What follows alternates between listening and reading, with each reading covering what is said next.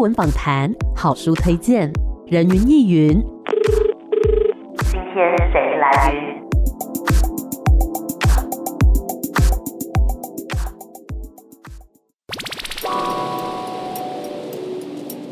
人云亦云，今天我来云。好，还好这两位有默契。我刚刚一开始已经警告过他们，如果不整齐的话，我们等一下就是重来啦。好，我们今天人云亦云的节目现场呢，邀请到的这一组团队真的是。我必须说很特别的是，我过去啊在访问像舞台剧、音乐剧的时候，我都是先访完，然后再去看剧。但是我这一次呢，先看完剧了，我再来访，所以我就觉得哎、欸，特别的有感觉这样子。我们今天邀请到的是这两年都非常火红的影集式音乐剧《鬼鬼代言人》的导演小马，还有演员华丽。嗨，大家好，我是华丽。Hello，大家好，我是导演小马。哇，我必须呢跟你们说，我。真的非常喜欢这个作品，虽然我只看了其中一集，但是我那天回来之后，我就是不停的跟我朋友说这部戏到底有多好看，然后那个歌舞有多么的精彩。但是我觉得刚刚应该很多听众朋友们会有一点疑惑，说，哎，什么叫做这一集？因为通常我们看舞台剧，然后或是音乐剧，就是演完就演完了嘛。是。哎，但是为什么你们的这个作品它是一个影集式的呈现？为什么会有这个想法呢？应该说，对一般观众来说，听到音乐剧，大家就想说是类似像《狮子王》嗯、国外的那种歌剧魅影之类的。然后，其实台湾在这几年已经耕耘原创中文音乐剧，已经行之有年了。嗯、那我们这个《鬼鬼代理人》就是从前年。发展出来的一个新形态的音乐剧，嗯，然后当初就想说，因为那时候是配了一个新的场馆诞生，叫做乐悠悠之口的光复南店这样子，那它就需要一个长期的节目，对，那对我们来说，如果要长销这件事情的话，呃，如果是同一个剧嘛，会有点无聊，所以那时候从题材发想之后，就决定要往影集式的方向去走，这样子，嗯，对，就是让大家可以一直保有新鲜感了，没错，而且我们又标榜是可以在平日演出的音乐剧。哦，对，所以让观众可以在平日的时候有一个音乐剧的享受，这样。子。嗯，就是下班之后卸去一身的疲累之后呢，来去看个音乐剧，放松一下身心。没错，所以它不能长，嗯、就是我们大概都会抓一集在六十到六十五分钟左右，就真的很像看一部剧，就是一集的感觉。对对对对，对，嗯，那么这个鬼鬼代言人到底故事内容是在讲什么呢？故事内容是在描述一个主角，他的名字叫做武士城，嗯、然后呢，就跟他的名字的谐音一样，就是他就是其实这三十五年来，他都是一个一事无成的 loser 这样，无事对，就是蛮衰的，对，很衰很衰这样，然后做什么都做不好这样，然后他有一天就莫名其妙的收到一封他远房的八舅公寄来的一封遗嘱，嗯，讲他那个从来没有见过面的舅公就说他继承了一间店，嗯，舅公要把这个店继承给他，不错啊，然后他就觉得说哇塞，我终于就是时来运转了，出呢，对，然后就他就去那间店，嗯，然后他这边打扫打扫，就是突然之间八舅公就上到他的身上。因为舅公已经过世了，所以把这个店给他，然后就被上身，就是发现说，原来这个地点并不是像什么小吃店，对对。对，因为那个店名叫做八舅公小吃店，但其实根本就不是，而是一个阴阳共处的一个地点。然后他的职位叫做引渡师，那舅公把这个职位继承给他，希望他引渡来这边的有缘的灵魂，然后帮助他们进入到来生这样子哦，这个故事。然后每一集呢，以吴世成这个作为主角，然后会来对付，哎，怎么样对付？对付，对付，没错。也是蛮像对付的，引渡啦，对，引渡，就是每一个不同的灵魂，这样子，对。哦，了解。他原本可能以为是小吃店啦，或是一般的那种商店，结果哎，竟然是一个阴阳的交界这样样子。那么在这个剧当中呢，其实呃，我知道每一集一定会有你嘛，你就是主角武士城，然后还会有另外一个角色，对不对？每一集。就每一集都有不同的嘉宾演员，然后担任武士成遇到的这位亡魂这样。有哪一些卡司参与呢？有剧场界非常有名的，像张世佩、世佩姐，嗯，然后像凯尔，嗯，然后还有小 P 陈雅玉，是，然后到了第四集呢，就是我们的江杯，就同样是我们的编剧，对，故事统筹亲自下海演出这样子。哇 然后第五集是我们的管庆，嗯，然后第六集是我们的 C Two 林文琪，是对，因为我觉得其实 Amy 过往在看其他舞台剧、音乐剧的时候，通常都是会有很多的演员呐、啊，然后一起跳舞啊、唱歌什么的，感觉很热闹。但是依我那一天去看《鬼鬼代言人》的感觉，我觉得就算只有两个人。完全那个场面没有在冷的，没有在冷的，是是是。而且很特别的地方是演员他们就在观众的旁边，就真的是 literally 旁边，就在你隔壁那一种。所以以我一个观众的角度来讲，非常能够直接感受到他们的不管是情绪，或者说歌曲，或者说他们的舞蹈啊、动作什么，他的感觉是非常直接跟强烈的。这是我觉得很特别、很特别的一点。我记得我刚做这个戏前是刚从国外回来不久，嗯、然后常常看到很多国外那种很沉浸式或者是半沉浸式的表演这样子，然后。我就觉得说这个形式绝对在台湾是可以尝试看看的，而且因为一般来说我们进去剧场看戏都是舞台很远，对，可是那个场地都是属于公家机关的场地，你没办法长期做那么久的演出，对。那我就觉得说啊，既然有这个机会可以做这种一年两年，我们是三年的计划，那我们就绝对有机会要来试试看类似像半沉浸式的这样演出，所以我们非常非常特别，就是观众虽然是作者，但是演员这是刚刚 Amy 所说的就会。在你旁边，穿梭在其中，穿梭在其中，汗都喷在你身上。没错，华丽很长，就是 最常做的事就是把汗喷到别人身上。我觉得观众应该也会觉得蛮开心的。我被我被武士城的汗喷到了，感觉有那个引渡的效果这样子。像我们第四集江杯所饰演的角色，然后他的衣服有很多那种一条一条的，嗯然后他有个旋转的动作，大家都说他是那个人体洗衣机，洗车机啦，洗车机，非常有画面。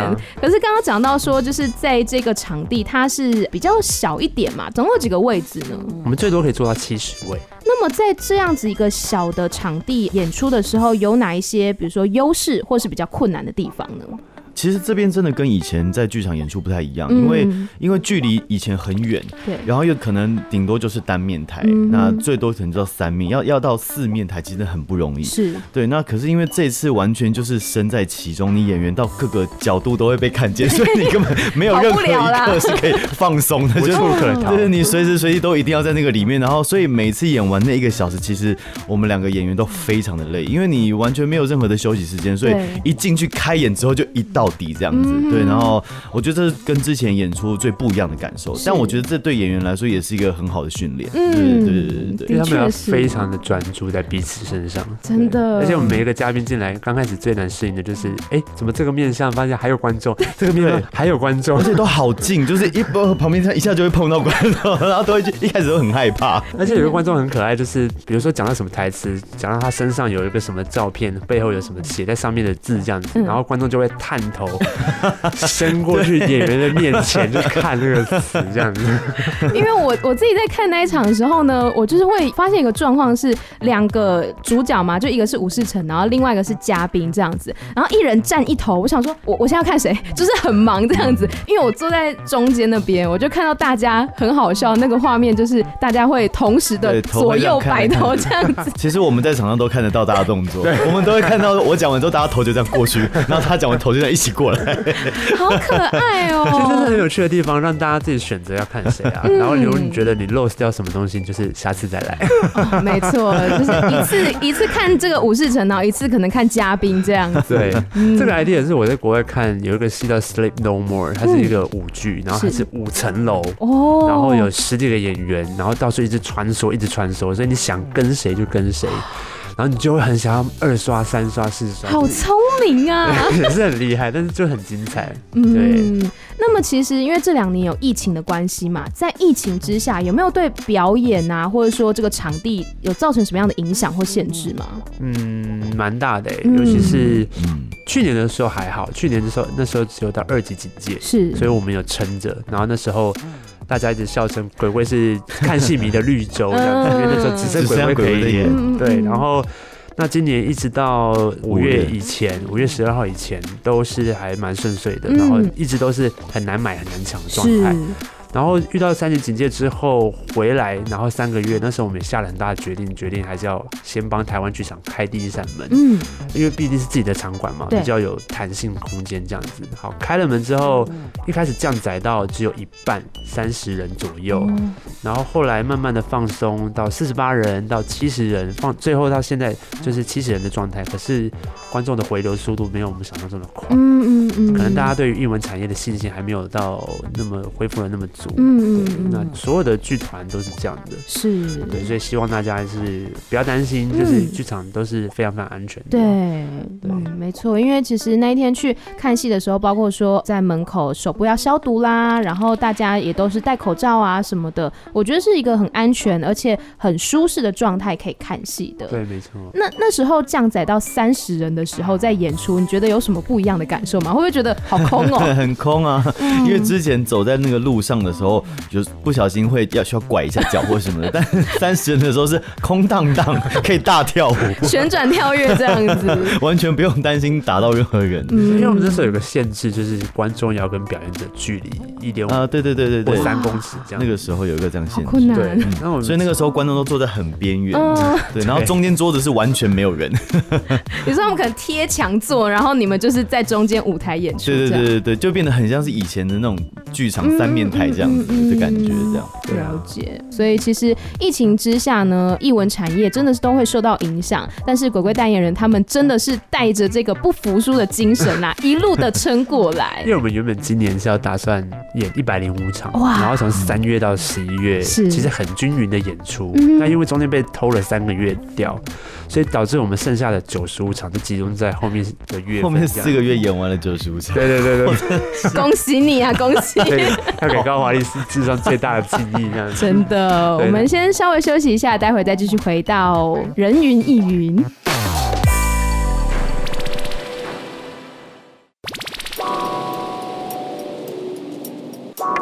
回来人云亦云，我们今天的节目现场呢，邀请到的是鬼鬼代言人的导演小马，还有演员华丽。Hello，两位。Hello，大家好。Hello，大家好。我们刚刚呢，其实已经聊到说鬼鬼代言人他的故事背景啊，然后呢，还有他们是影集式的音乐剧，非常的特别哦。音乐剧嘛，少不了就是歌跟舞。然后我非常的好奇，你们目前是有六集，对不对？对。一集里面大概会有几首歌呢？六首。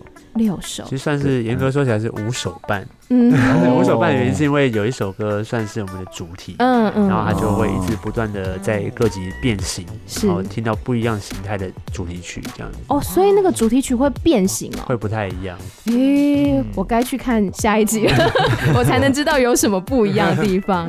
所以这样加起来会有三十几首歌的意思吗？对对对。你怎么记得住？你怎么记？就 就是影记啊，但是我必须要说，康华丽真的记剧本的能力非常非常的强。我们常常给他新的剧本，他隔天来他就背起来了。是的，台词的部分，我好像还还蛮爱背东西。不是啊，因为那个歌他也不是说只有唱而已，他还有走位啊、舞蹈什么的。你有没有什么诀窍呢？我后来发现，其实我在背那些东西的时候，我真的都是跟着舞蹈动作，这样记会比较好记，因为我会想到我做什么动作，然后我唱了什么词。哦，对对对，或者是我看了什么东西，我要去唱什么东西，嗯，就是我后来发现我都是用这样去记的。因为有一次我就是在去参加一个音乐会，我就完全没做任何动作，结果我就唱错了。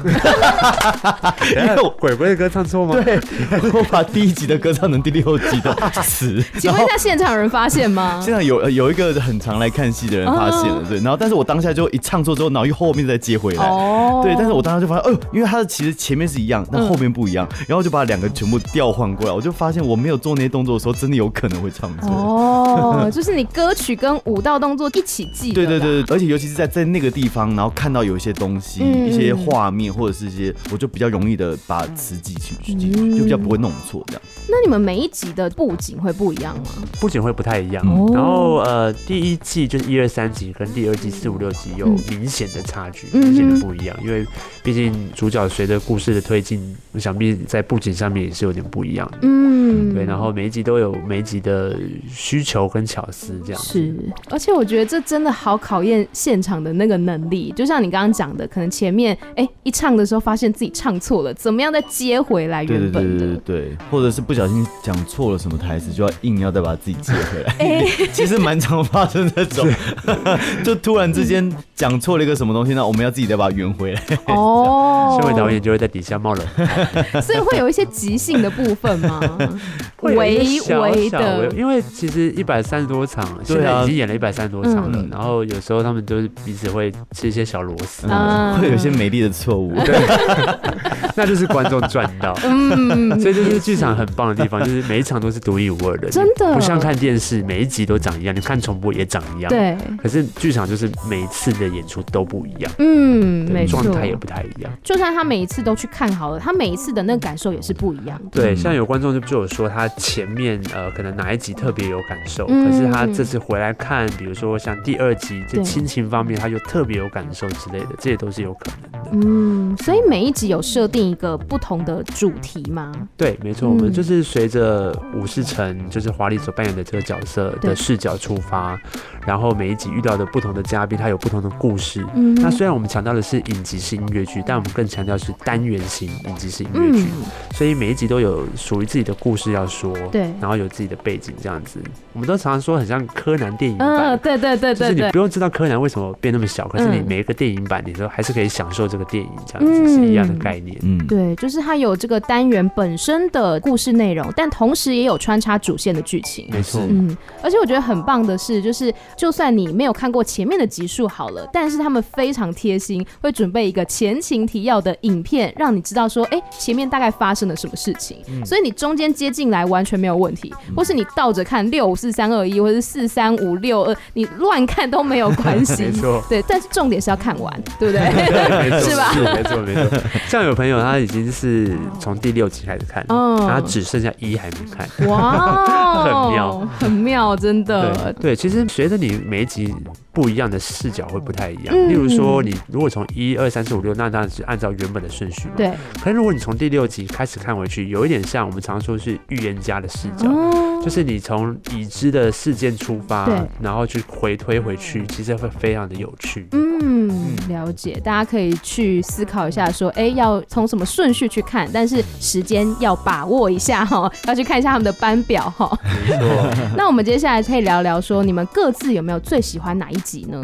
哇塞，你先。哇，要讲原因的哦，不能说我就是喜欢。每一集都是我的孩子，算是我。哎，因为我之前有认真的想过这个问题。那我我觉得对于吴世成来说，我自己扮演这个角色来说比较难选，是因为他其实每一集他都有他自己在这个里面的过程跟成长。当然，对。但硬要说一集的话，我觉得。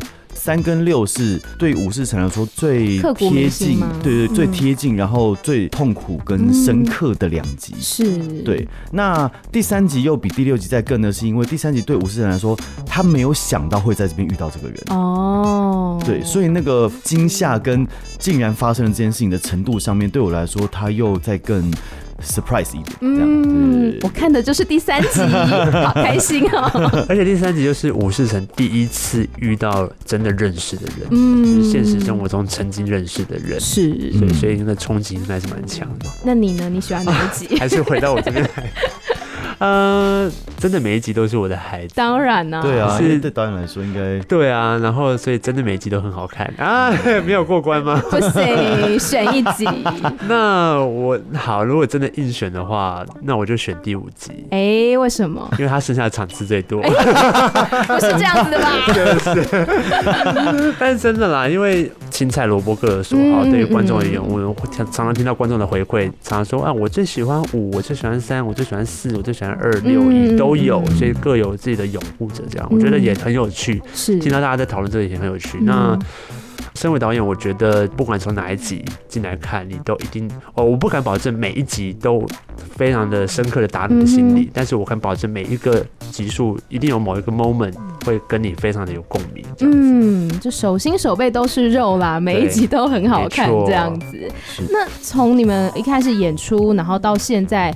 哎，总共几场了？到目前为止，去年我们演了五十三场，嗯，今年只剩下十八场，所以这样加起来就是一百三十多，一百三十多场。那有没有比较印象深刻的观众回馈呢？应该很多吧。观众回馈，我有一个印象很深刻是第三集的部分，嗯，就是我们常说第三集，如果你那个有男朋友的朋友，就是或者是有老公啊，就常常可以带过来看，因为应该会触动到你的男朋友或者是你老公一些心里面的故事这样子。然后有一次演出，就是看到真的有两个大男孩，哭到不行，哭到整个这样抽虚这样。然后还需要旁边的女朋友，就是盯着他看，说：“你不要哭那么夸张，好不好？” 很真情流露，很真情流露。然后像第五集那时候有讲到一个议题是关于海的这件事情，然后观众也常常回馈说：“哇，已经想去看海了，这样子，嗯，非常有趣了。”这样是。那你有印象深刻的吗？因为我好像不太会有就是观众互动的，对对对对，因为我其实。顶多可能都会出去之后跟大家拍拍照，但是我其实。不太擅长跟大家在后面讨论剧情这种，因为我自己会觉得，我好像如果一讨论起来，我会有点把我自己的感觉放在他身上，然后，所以我通常就是会听一听，听一听，我就说啊，那很喜欢就好，或者是对，但但我突然想到一个，有一个让我印象很深刻的是，他看完第三集之后，他跟我讲说，我好讨厌武士城哦，然后我就我就印象让我想说，嘿，这样。我可以理解，对，也然后然后我就想说，哦，真的吗？然后我就很好奇，然后我就去询问他原因，这样。然后后来他又来看了几次，然后他后来他说他坐在不同的位置，看到武士成的表情之后，他就好像慢慢可以了解武士城，然后就说：“哦，是可能之前在坐在我后面吧。”哎，我觉得这样其实很棒，就是他可能从某一集当中去了解说武士成他对于这个感情他的想法是如何的，他是怎么样跟其他人互动的。但是呢，在其他集的时候，他可能跟其他的角色有不一样的互动方式。你看完之后会发现。说，哎、欸，武士城这个人的形象越来越立体，嗯，嗯，而且可能在大家的心中都是不一样的那个呈现。没错，嗯、是。我就想到我那天去看的时候，我隔壁桌啊也是有一个声音一直在那边给我啜泣，一直在抽鼻子，非常的明显。我就觉得说，那是一种很怎么说，你可以感觉到身旁的人跟你有同样的那个情绪，然后大家哦在这个 moment 会觉得感动。嗯，嗯没错，那是一种很棒的体验啦，我觉得。很棒的一个共感。而且常常跟演员一起在共同的感受这件事情，我觉得是很棒的。嗯，那么大家听到这边呢，一定非常的想要看这部作品，是不是来告诉我们接下来的演出时程呢？好啊，我们接下来呢，一路到十一月二十四号，因为已经是我们最后几周的演出了，嗯、然后一路到十一月二十四号就是我们最后一天的演出，然后会在每周一到每周三，然后一二三四五六目前都还有一到六的集数都还有，嗯，然后分布在这个平日的一到三这样子，所以希望大家详情都可以到我们的鬼鬼的官方 IG 上面，只要搜寻“鬼鬼代言人”就可以找到我们的官方 IG，然后就可以看到场次表，然后还有我们的口袋售票系统这样子。那也可以上 Facebook 搜寻口袋售票，对，口袋售票或者是呃场地名称叫乐悠悠之口光复南店这样子，嗯，就可以搜寻到我们。呃，我听说你有参演几场，是不是？我太期待了。怎么有这个想法呢？是在催票房。讲这么讲讲这么直接，呃，就是因为毕竟一百多场嘛，嗯、然后可能对于老粉丝来说，可能也需要一些新的刺激。嗯。然后这个国外也有过类似的，就是有一些特别嘉宾。笑那么开心？他还觉得他的喜悦没办法。幸灾乐祸。因为就是我会下海，就演一些。分担高华丽的，本来我演的，然后我就觉得好开心。我那几张好好赚，这不能讲，这不能讲，这还不能讲。但就是会有会有一些分担高华丽的辛劳的部分，很棒哎，我觉得非常。但我后来有点反悔，不行不行，反悔。我觉得这是一个看点，大家就是会冲着这一点说好，我去看导演要怎么诠释这样子。对呀，好开心哦，因为很痛恨我自己。不会啦，粉丝们都会。非常的爱啦，是是啦，是是。好，那刚刚讲到呢，如果你想要知道鬼鬼代言人的更多详细资讯的话，不管是上他们的官方 IG 账号，或是乐悠悠之口的粉丝专业上面，都会有详细的资讯，然后还有时间表这样。没错。那么最后还有没有什么想要跟听众朋友们说的呢？有，就是呢，我们今天带来一个小礼物要给 Amy 的听众朋友们。哇！这个小礼物呢。算是一个小神秘惊喜。是，那只要你到这个鬼鬼的官方 IG 上面，然后私讯鬼鬼的小编，嗯，然后请你说出通关密语。嗯，通关密语是什么呢？人云亦云，我爱 Amy。哎、欸，我跟你们说，我跟你讲，这个呢，如果你有听节目的话，你就会知道，Amy 很强调一件事情：人云亦云的“亦”是哪个“亦”？艺术的“艺”，你不要打错字哦，打错字我救不了你哦。对，再说一次这个通关密语：人云亦云，我爱 Amy。嘿，Amy 是 A M Y，提醒大家一下。不是 E M I 的、那个。对，不是 E M I。对，提醒大家一下哈，人云亦云。云，我爱 Amy，艺是艺术的艺，然后 Amy 呢是 A M Y，对，然后就可以得到神秘小惊喜。嗯、那神秘小惊喜是什么呢？就是你私讯了就会知道。好棒哦！所以大家有听到这一集的人有福了，有福了。对，不管呢你是在 Amy 的广播节目上面听到，或者是你在我的 Podcast 平台上面听到，都可以来去鬼鬼代言人的 IG，然后去私讯，就可以得到神秘的小礼物啦。好，那最后华丽有没有什么要跟大家说的呢？呃，就大。家剧场让我来汗来喷一下，好可怕、哦！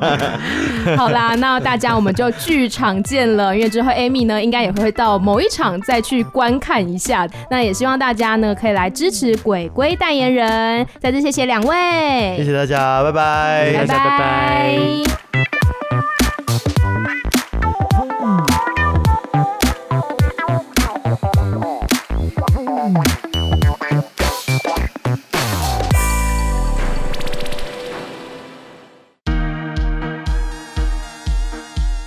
我那天看完鬼鬼代言人的感想，就是也太厉害了吧！我真的整个晚上看完之后，就是不停的赞叹，因为第一个是。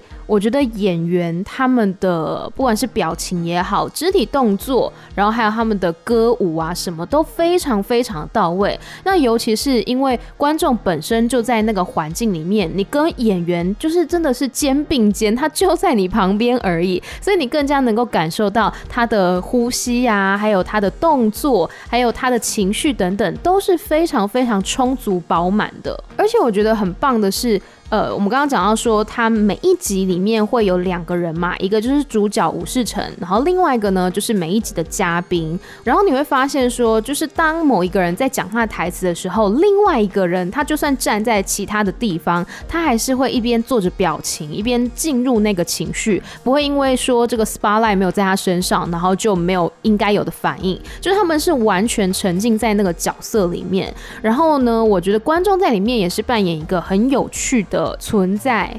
然后，因为他们大部分时间是在演他们自己的一些剧情啊等等，可是有些时候，哎，又小小的 cue 到观众，小小的跟观众做一些互动，我觉得这是很棒的一个部分，就让大家呢是会有参与感的。你不只是说真的在底下遥远的看一部剧，你其实是身在其中的，所以是很有沉浸式的那种感觉。然后再加上说这个题材，我觉得也非常有趣，主线剧情，然后是引渡师，哎，是跟亡魂啊，然后。阴阳啊，什么有关系的？我觉得这个题材是非常有趣的。然后在这个主线的剧情当中呢，它其实有埋很多的梗，但是每一集呢，它还是有一个独立的剧情，独立的单元式剧情，就有点像是刚刚导演有讲到，像柯南一样，或者说呢，像一些日剧，你就算从中间开始看，你没有从第一集开始看也没有关系，你完全看得懂那一集发生了什么故事。而且像是前情提要，我也觉得非常好，就像我是。看第三集嘛，但是呢，前情提要就让我知道说，哦，前两集发生了什么事情，然后为什么他现在会有这样的反应等等的。所以如果说呢，你是现在才接触到鬼鬼代言人的朋友们，我觉得完全不用担心啊，你真的是随便挑哪个晚上，你有空，然后你就去把那一到六集呢，不用按照顺序就补一补吧。我觉得非常非常适合，像上班族呢，可能一天忙了很久，然后觉得超级累，想要放松一下，那真的看鬼鬼代言人是一个很好的选择。我那天呢，就是在底下，然后看得非常的入戏，因为我本来就非常的容易入戏嘛，我就一直觉得说，哇，这个歌这个舞怎么有办法做得这么精致又这么的到位，而且它是。经得起我们近距离的这样子检视，然后再加上说他的呃演员的戏剧张力也是非常的大，非常的饱满。他们完全不会因为说哦旁边就是观众就有所动摇，不会，你就是可以看到他们很坚定的在诠释他们的人物，你觉得他们就是那一个人了。所以到那一天我看第三集嘛，到最后面的时候我也是有落泪，然后隔壁桌有一个人哭到不行。其实那是真的很容易把我们自己的情绪也给带进去的。所以呢，今天真的非常非常开心，可以访问到鬼龟代言人，因为真的是我看了之后赞不绝口的一个作品。之后呢，应该也是会找机会在最后的这几个礼拜，赶快再去捧场一下。那如果呢，你现在还没有看过鬼龟代言人的话，赶快上他们的官方 IG 好不好？哎、我刚刚好像一直没有讲，哎，他们的鬼龟代言人，第二个龟是那个龟龟类的龟，所以呢，你可以在 Google 搜寻鬼龟代言人。不管是去他们的 IG 账号也好，或者说像口袋售票的网站，还有呢官方的脸书，以及乐悠悠之口的脸书，都会有相关的资讯。真的是剩最后几个礼拜了，希望大家可以把握时间支持起来。因为呢，台湾的艺文产业其实现在虽然是慢慢的在复苏当中哦，可是仍然没有像之前就是疫情前呢这么的活跃。那现在呢，都是慢慢的要起来了，慢慢的有一些演出，希望大家都可以多多支持。因为场馆呢都有做好严格的这个检疫工作，然后大家也都有消毒啦、戴口罩等等的，所以。真的是可以放心的进剧场来看戏，也希望大家呢可以看戏愉快，一起来享受这一部又哭又笑、好听又好看的《鬼鬼代言人》。我们剧场见喽，拜拜。